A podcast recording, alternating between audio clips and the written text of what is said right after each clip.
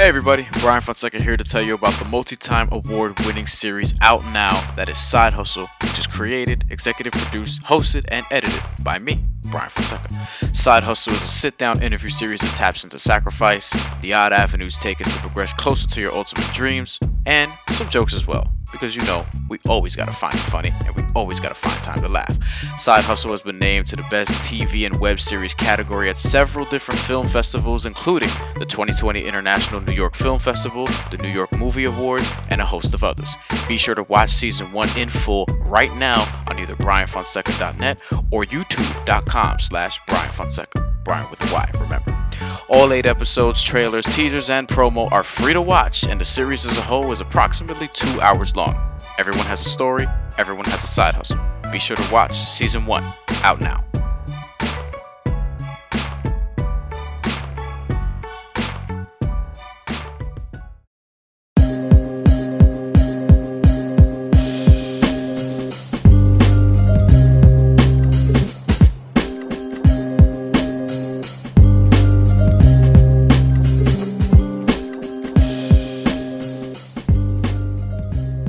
Hard to Tell podcast, episode 164. Dexter Henry, Bryan Fonseca here. We have a guest.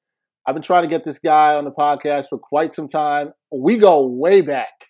We go back to covering high school basketball um, in the NYC a long time ago. My guy, Marc Raimondi, uh, with ESPN, uh, now does a lot of coverage with combat sports. Marc, what's up, man? Long time no see. What's up, fellas? And it has been a long time, right? It's been Yeah. a long time since we chatted. I know we text once in a while here and there, but uh, I think we go at least back a decade, right, Dexter? Like at Oh, least at least. We're talking. 2010, Even before, it might even be before that, man. It might be like 2007, 2008. Yeah, yeah, yeah. because because I would like to tell the people so they can know because we like when we read new journalists on Marc. You started with I know you from working with Five Borough Sports with our guys Dylan Butler and our guy Zach Braziller, um, Mhm. going way back to to doing that. That's how you kind of got your start into sports journalism, right? Yeah, I um my first job was at uh, the Times Ledger newspapers in Queens, um, Mm. where I worked with Dylan Butler, and then and then uh, the four of those guys, me, Dylan, Zach, and Joe Staszewski. And Joe. started Five Borough Sports. Sorry, Joe, Sports, forgot yeah. you, man. uh, and that was uh, and that was 2009.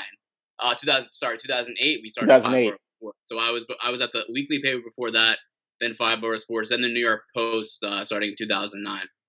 Yeah, that's it. And so that's that's Mm. how back that's how far back um, we go. And now you've been working covering a lot, which is Bryan. If you did, Bryan, you know you guys just met, but Brian loves violence, so he loves combat sports. Anything Well, that- we we we met once before at I don't remember which UFC card it was, but Daniel Cormier was in the main event. The- Actually, I remember Daniel Cormier versus Derrick Lewis. I Oh, remember MSG, because- yeah. Yeah, yeah, because Mark was gonna come on the pod around that time, and then you got sick. I remember that you got sick uh, either that week or whatever. Which I mean, I think you were actually sick at the event, which you would never obviously do nowadays because given the times that we're in.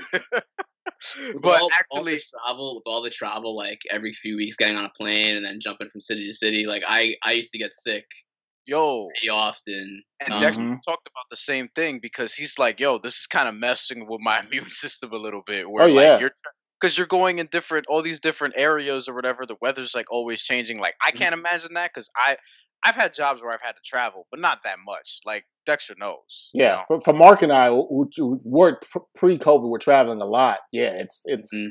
you know, it's you, you're always getting sick and you're always dealing with dealing with the elements and being different places. It's definitely tough. Uh, Marc, now you're doing the ESPN, you know, thing, and you're you're writing, you're covering uh, combat sports. What what has that experience been like for you? It's been great. It's been really great. Uh, it's been it's been really cool to to kind of be at the uh, the starting point of the ESPN UFC relationship with with the UFC on ESPN beginning in 2019.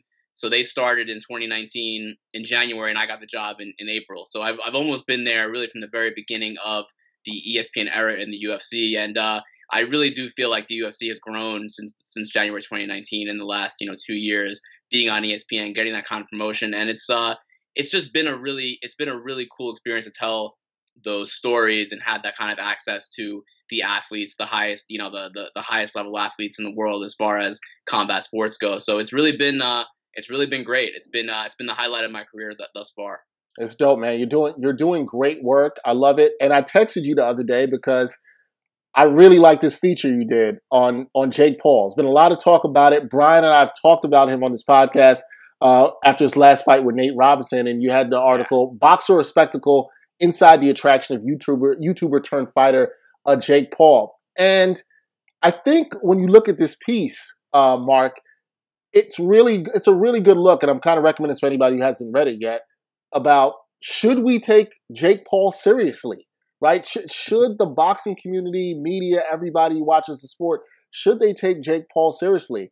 After working on this piece, what do you say to that? Is Jake Paul mm. someone to be taken seriously?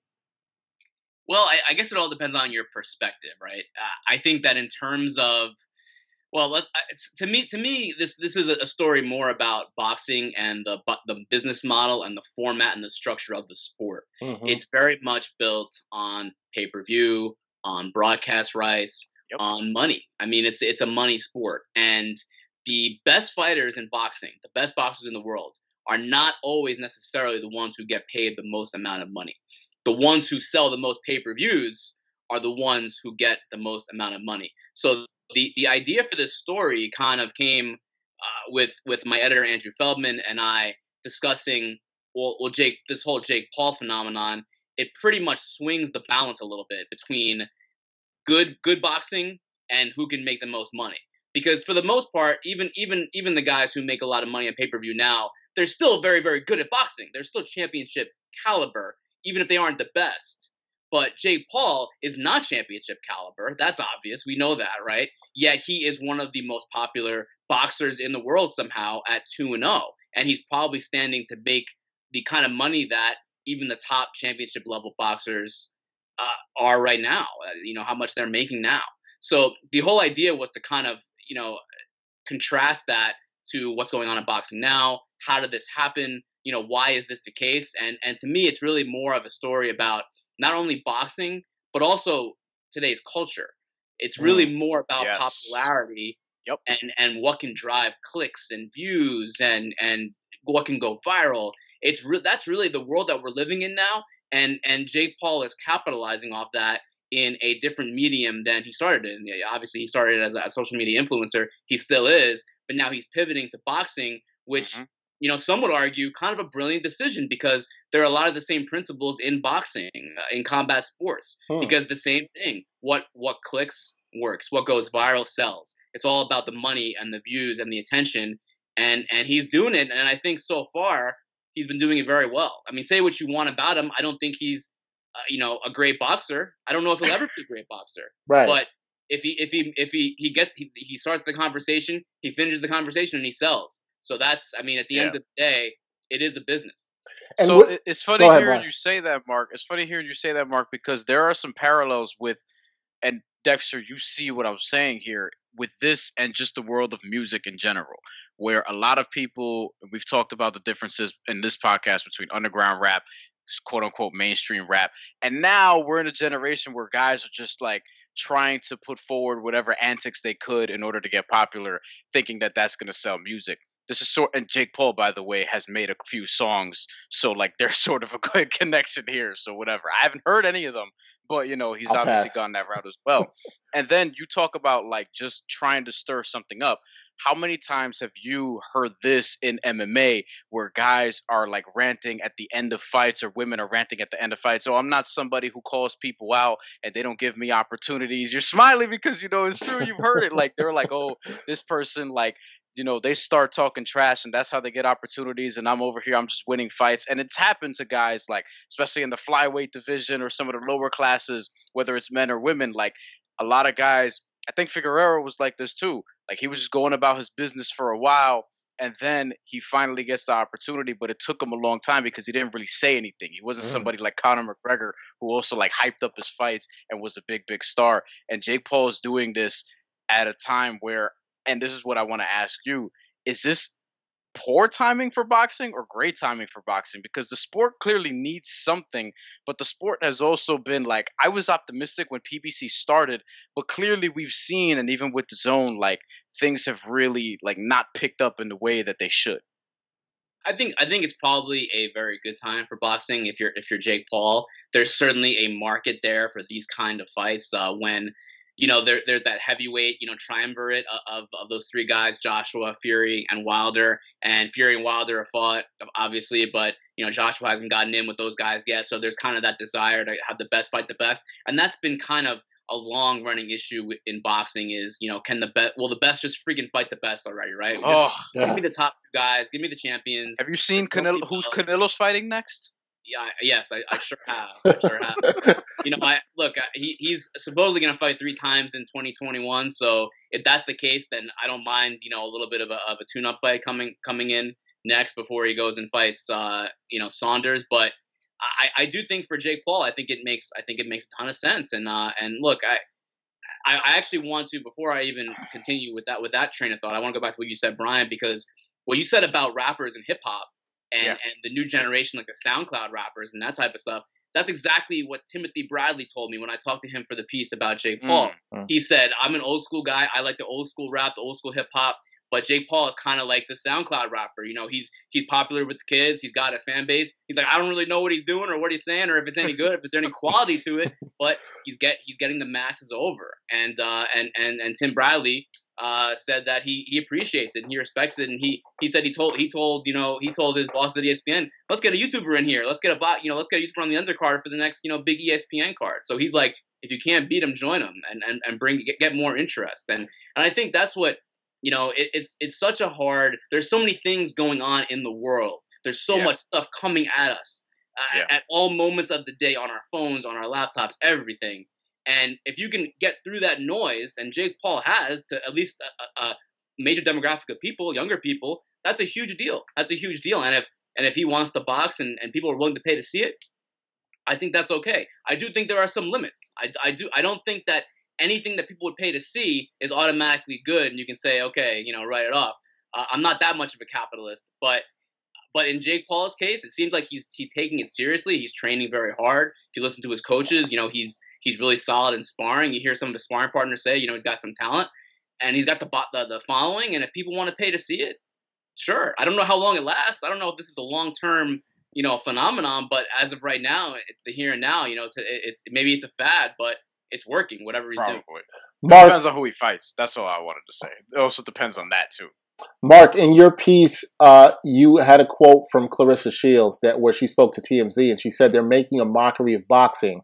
I just say that because there are so many fighters who deserve to be on that platform under Mike Tyson and Roy Jones did not get that opportunity. Jake Paul's making his money. He's doing his thing, but stay away from us real fighters.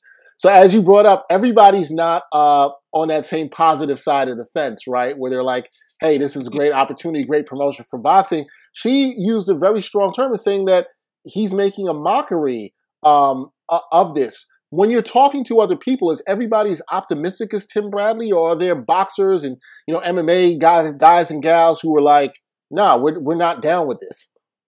No, it's uh, there are people who who were very upset about the whole Jake Paul situation, and I understand. I completely see that side of it too, because you know if you're if you're a boxer you know you grew you grew up either loving the sport or maybe you're in a tough situation where you grew up and you need something to do to get out you know so you become a boxer and you and you take those incremental steps you know from amateur to maybe you know USA boxing then to the pro level. And you know you're hustling and working your ass off for years for a decade before you even see any kind of uh, amount of money. And sometimes you never even get there.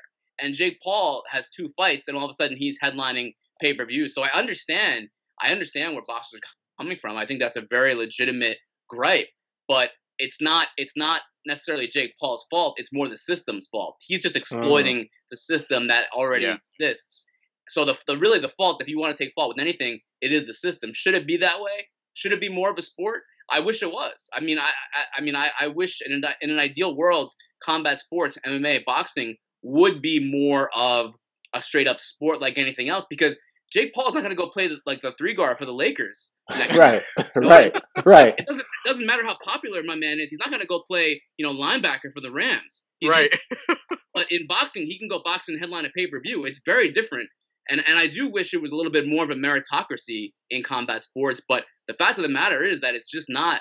And and he's and he's exposing that very much.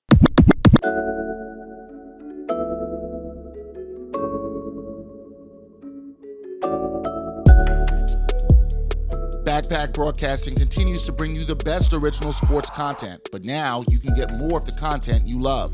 For as little as $3 a month, you can get access to bonus content, including behind the scenes footage and interviews from the Sports Walk, Sideline Stories, or the Ain't Hard to Tell podcast. All this exclusive content comes via Patreon. There are tiered levels of patronage, and each Backpack Broadcasting patron receives exclusive perks. Your support helps Backpack Broadcasting create more of the original content that you love. Visit Backpack Broadcasting's Patreon page and become a patron today.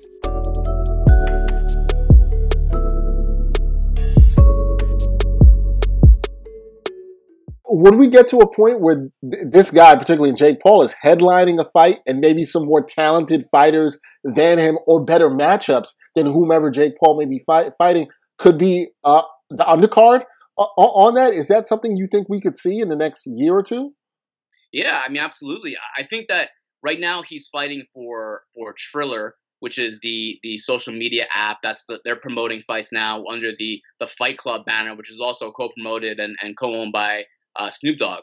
Uh, and I think that their model is going to be more of the celebrity, the athlete from other sports, the social media influencer, those type of people getting into the ring and boxing. Maybe that changes, you know, down the road. I think it's uh, it's going to be very much you know trial and error, and it's really going to probably depend on what people want to see. Whoever can draw interest, you know, who it's it's it's such a weird, it's such a weird. uh I mean, it's so different, right, from the other sports because it depends on what people are willing to buy. And and mm. if people are not willing to buy it, then it's no good. It doesn't matter how good you are or how bad you are if you're not willing to buy it, if people are not willing to buy it, it's just not going to do well. So there's going to become like a breaking point. There's got to be a marker somewhere.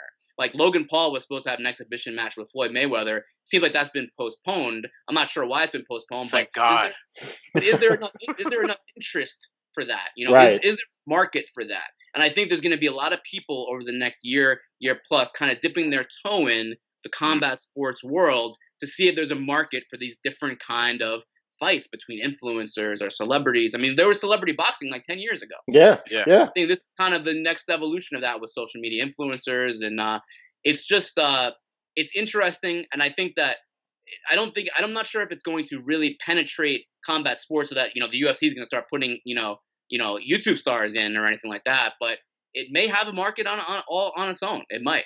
Hmm. And, and, here, and the thing is, like, when it comes to this, like, ultimately, people will want to pay, and Jake Paul knows this, otherwise he wouldn't be doing it. People will pay to see him lose. Like, that's something else that it comes mm-hmm. down to.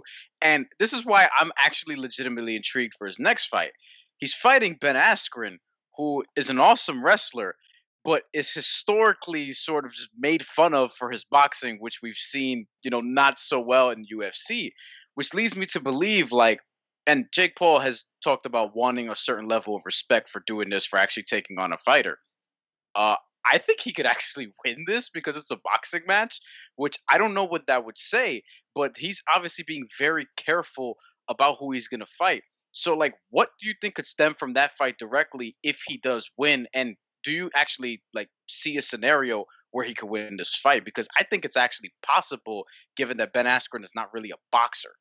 Yeah, I definitely think he could win this fight. Absolutely. Uh, he's, I mean, there's a big age difference. Uh, Jake Paul is much younger. He's only 20, 24 years old. He's pretty athletic. He's got some power in his hands.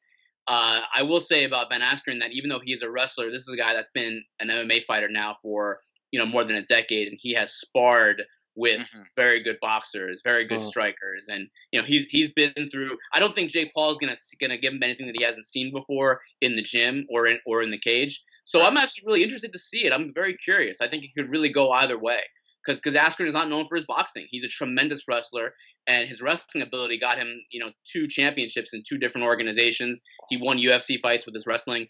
And, and Jake Paul is a very unproven combat sports athlete, so it's, it's really interesting as far as like winning and losing, I think um I think it's really important that Jake Paul wins this fight for, for his for his future because this is this is a this is a fight that is obviously designed for someone who is 2 0 in boxing against someone who has no boxing fights whatsoever. So even though he's fighting a combat sports athlete, it's not someone who has really any experience in competitive boxing other than right. you know just practice.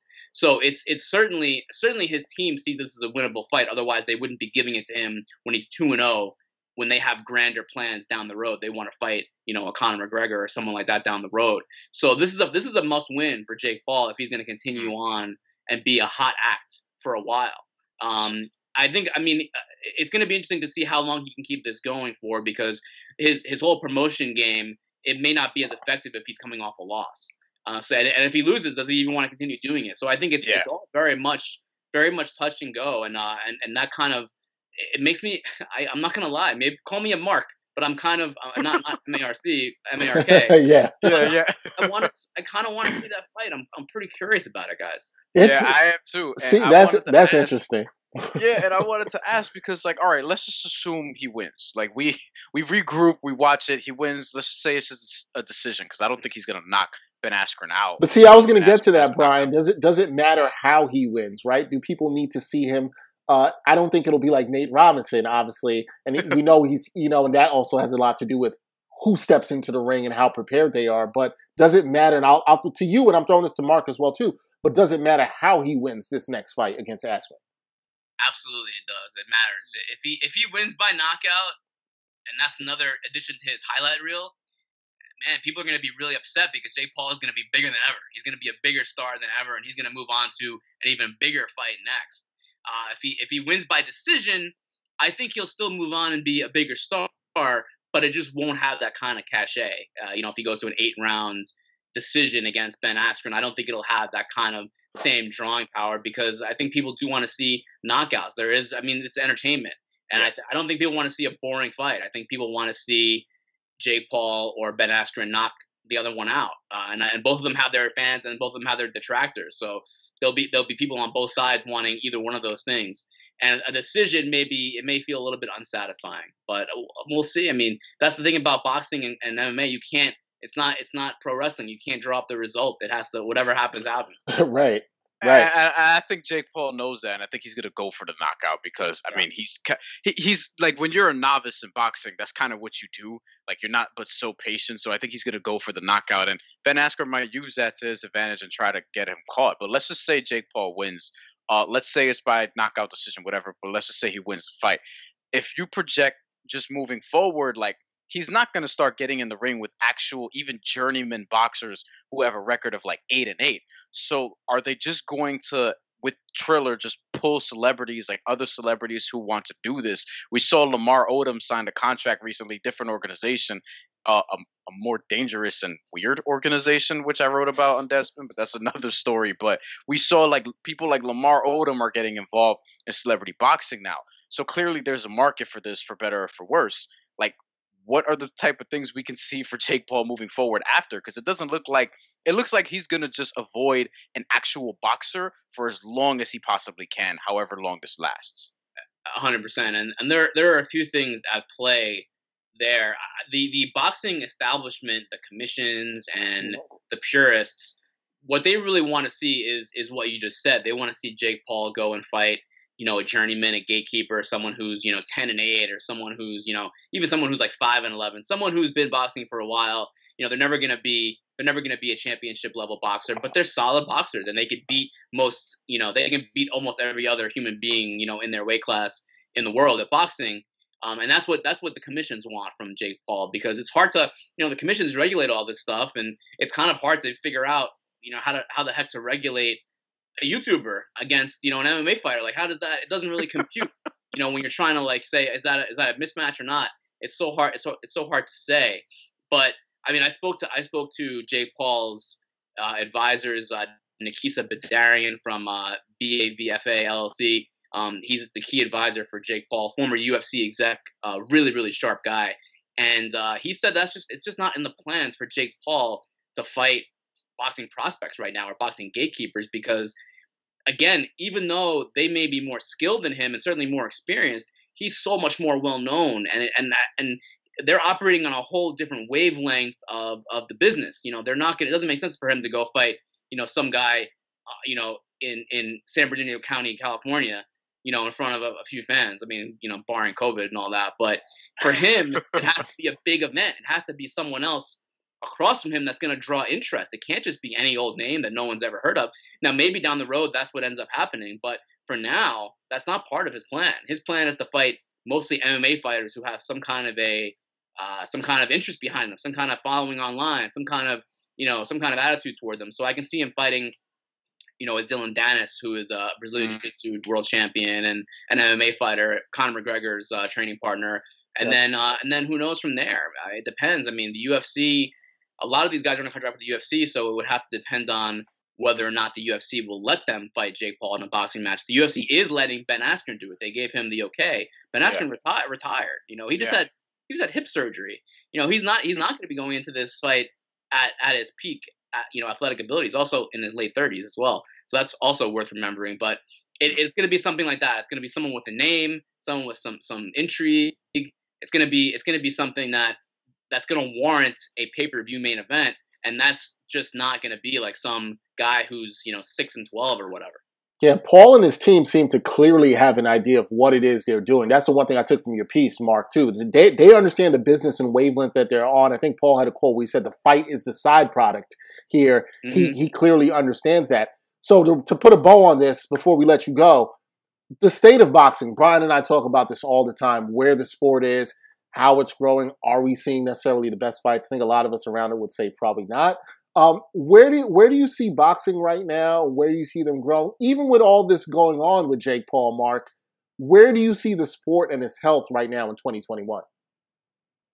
It's uh look, I don't I don't prescribe to the whole boxing is dead theory. There is a lot of talented fighters and there are a few divisions right now that if things fall the right way, we could be seeing some really really interesting matchups. You know, there there are so many good fighters at lightweight. You know, there's there's the heavyweight matchup that you know hopefully we see Tyson Fury versus Anthony Joshua. Uh, you know, there's the Terence Crawfords, the Lomachenkos, the you know Teo Lopez's. I mean, uh, all those guys, uh, Errol Spence. I mean, there there are a lot of big fights in boxing that just need to be put together right now, and that's just kind of the the idea. And it's not easy to do. It's not easy to do, and and and that's kind of one of the reasons why why uh, why Lou DiBella, of course, you know, New York boxing promoter, long time New York boxing promoter, said that maybe boxing kind of left themselves open to this type of Jake Paul thing. Maybe yep. maybe he has kind of exploited a vulnerability in boxing's model because the fights that people want to see are not being put together. And uh, and and maybe that changes in 2021. I really hope I really hope it does. I mean, to me, there are uh, when it comes to combat sports, it's not as as you know as I've been saying and as we've we've been discussing. It's not just about how good you are at boxing or how good you are at MMA it's about it's about three things to me, three S's, right?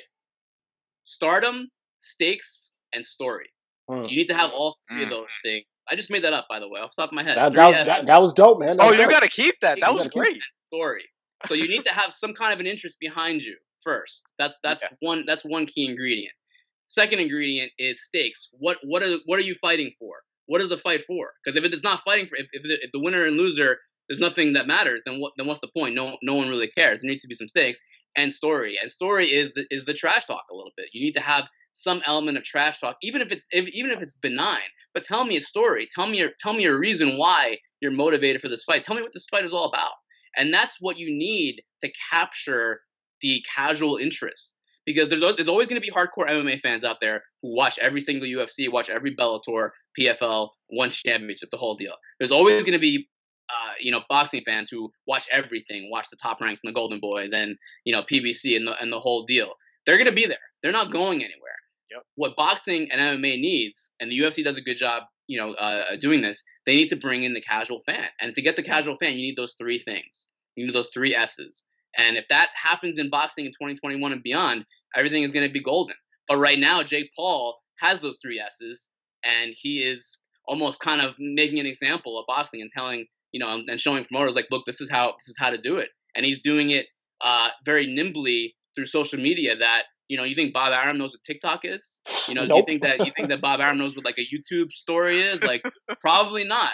All respect to Mr. Arum, but Jake Paul is 24 years old and he's been doing this since he was like 10, as far as like co- creating content. So he has a l- little bit of an advantage in, in that promotional uh, aspect, which is, uh, you know, it's it's hard to to penetrate you know, our psyches. Again, like I said earlier, there's so many things happening. So many freaking things happening. How do you how do you penetrate and, and make people interested in what you're doing as as a combat sports athlete? Jake Paul's doing that. So, you know, don't don't hate the player, hate the game.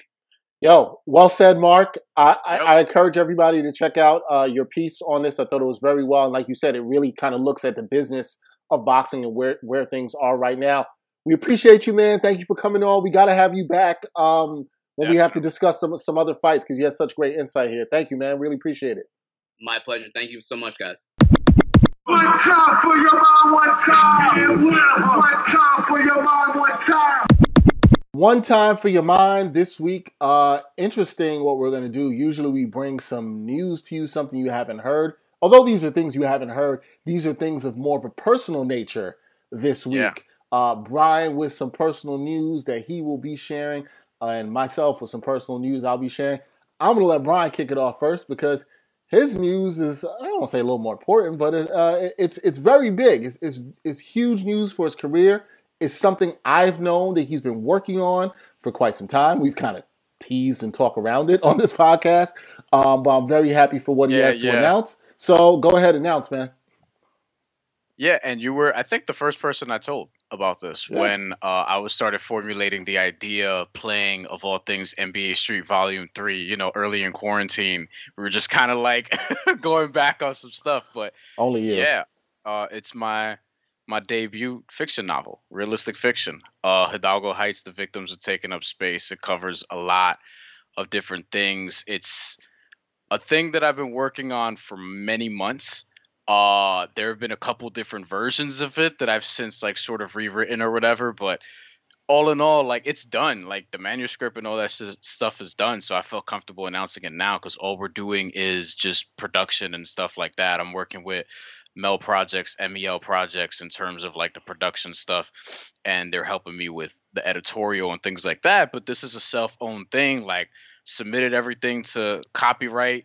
You know what I mean? Like this is gonna be hundred percent like just something I'm doing. Uh, and I have big plans for what it can be eventually because I'm looking for this to be a multi-part sort of series. Like I will spoil that part and say that this installment of Hidalgo Heights is not the final version. Like there's going to be a continuation. Um, but in terms of what it covers, it's a lot. Like there are some sports elements, though it isn't a sports story. It's from the perspective of, like I said in the in the video, and you know we may also uh, have that on this podcast in terms of like an ad, so you can hear me sort of talk about it there. But it was just you know, a lot of different things are covered. There are a lot of different characters from all different kinds of backgrounds. And granted, it's mostly a Latino American story. You can't yeah, tell I mean, the story. I mean, Hidalgo Heights. You don't get yeah. more, more Latino than that. but but but that's to say, like there are characters of all different kinds of backgrounds because you can't tell the story of Latinos in America without Black people.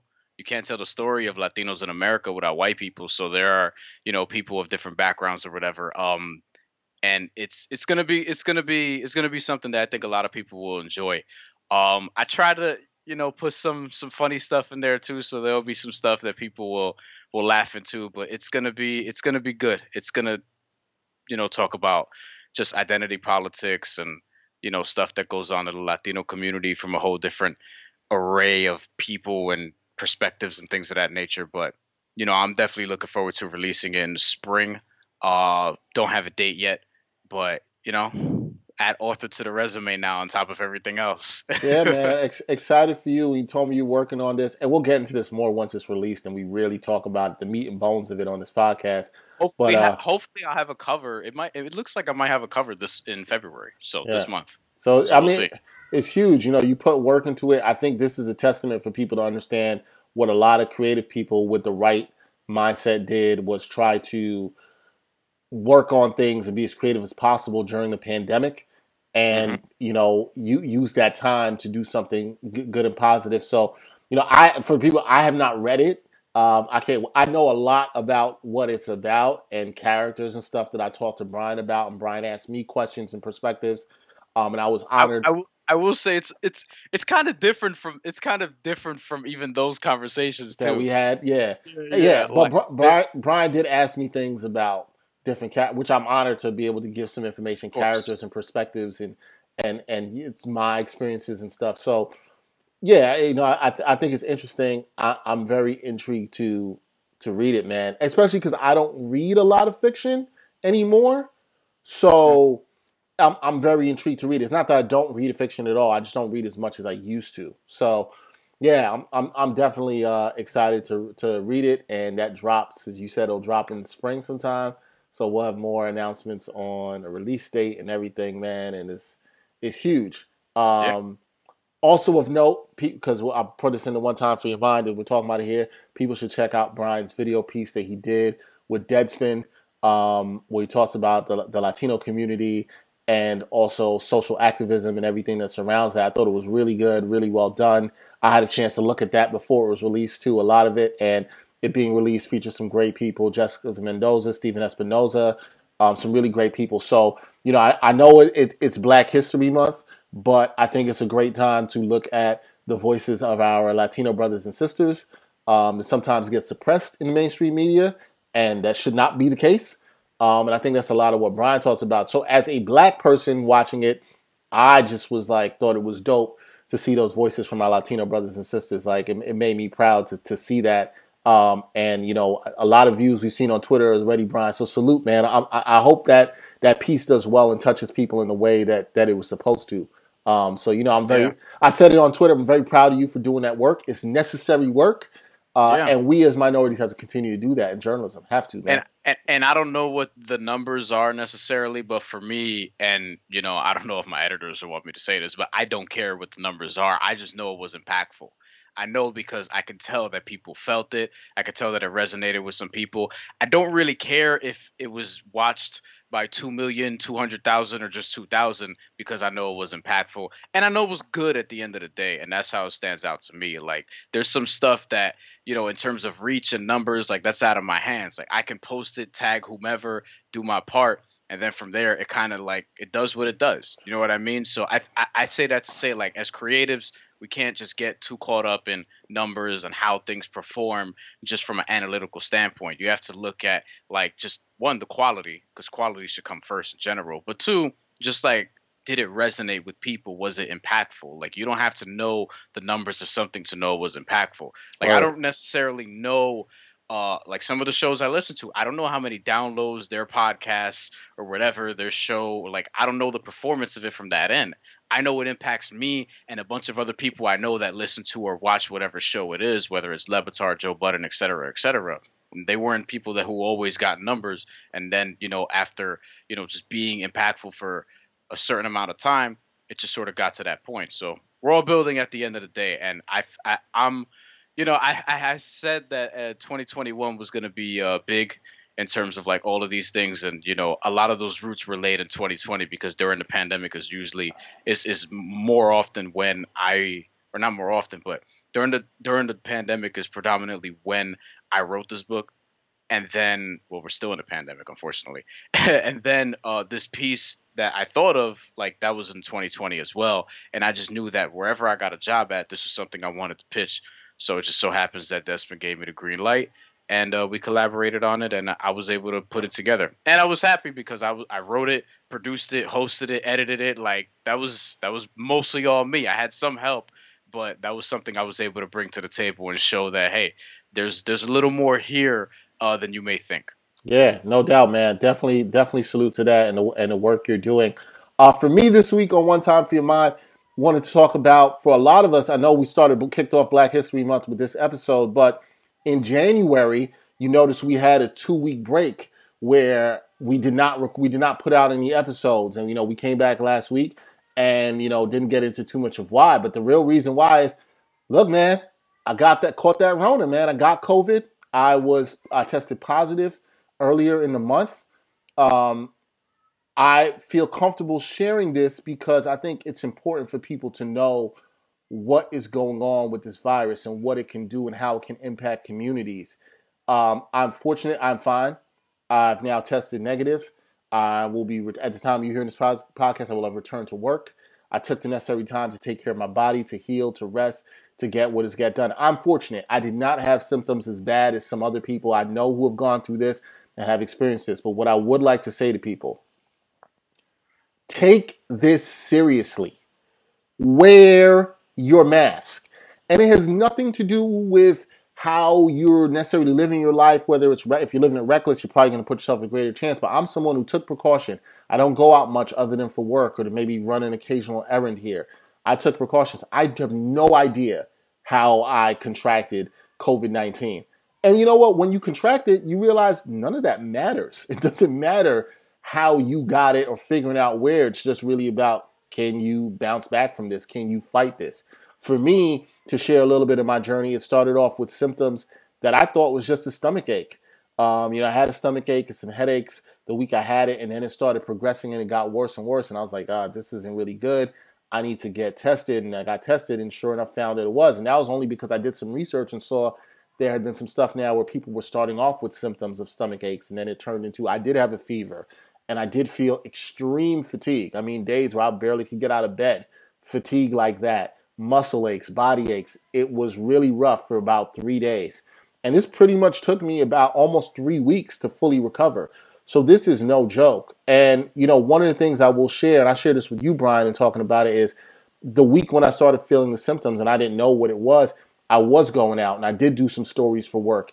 And because I wore my mask and I take precautions, some of the people that I interviewed and did stuff with and we socially distanced appropriately, they were fine. I informed those people, of course, when it was done. Contact tracing also very important. If you find out that you have this, inform people, let them know mm-hmm. so they mm-hmm. can get tested. That also helps to save lives. There's a lot of great pe- people doing great work around this, but what this made me think about, and something that I do want to say on this podcast uh, before we wrap up, is we have seen how this disease, how this virus has affected black and brown communities in particular, low income communities in particular. And what I can tell you is I'm someone who's privileged and fortunate enough to have one access to good health care, access to good food, access to a job and rest that I didn't have to rush back to and I was able to take the time to get myself healthy. Some people don't have that, especially in our communities. In my our, I mean the black, Latino, um, brown communities, black and brown communities across minority communities across the boards and low income that have to rush back to work, that don't have the good health care. And this virus, I can tell you, it's very tough to beat if you don't have that. You almost are going to have a tough time or, or another shot. And to mention in our communities, there's sometimes a lot of underlying health conditions where I can totally see how, with combined with the symptoms of this, this could take you out. So this is very serious. If you love your loved ones, if you care about anybody, you should be doing this. I felt this way before. This did not take me having. I did not have to have COVID nineteen to realize that right. I need to care about my fellow brothers and sisters out there. I'm just saying more that people should realize the fact that if you've had it, if you understand how serious it is, please wear a mask. Please do the things that are appropriate. We are now seeing that there are different strains popping up here in this country that aren't necessarily more deadly, but easier to transmit and transfer to other people. So it's even more of this time. We are not out to clear just because vaccines are being doled out. It's more of the time to take it seriously. I'm blessed to be healthy. I'm fine. I'm glad I took the time to recover. But like I said, it took me nearly three weeks. I tested po- uh, positive for it. I then went and got tested again 10 days later, and it still was in my system. So that's another thing. Still might be in your system, and you still want to be careful about what you want to do with that. So that's my last thing I got to say. I'm not trying to preach too much. I'm glad that I'm fine. Um, there are a lot yeah. of people out there who are struggling with this. Uh, my concern was obviously for my family and other people around me I may have come in contact with, and, and thankfully they're all fine. So, look, wear your damn mask, wear your damn mask, wear your damn mask, and stop being an idiot out there. Because some people doing stupid stuff, risking it to go see Bow Wow in Houston and other places like that. That's a whole nother thing. Wear your damn mask. That's all I got to say on that. One time for your mind that's it. That's it for this episode of the Ain't Hard to Tell podcast. We want to remind you yes, please stay safe, stay healthy out there. Please continue to support us. Check out Bryan's piece on Deadspin. Be sure to look on the lookout for his book. We appreciate the support, the following. However, you continue to support that is always important for us, um, especially when we talk about independent media, especially when we talk about independent things created by uh, minorities in media. That is always important, and we absolutely appreciate your support. So, yep. For Bryan Fonseca, I'm Dexter Henry. Until next time, y'all. Peace.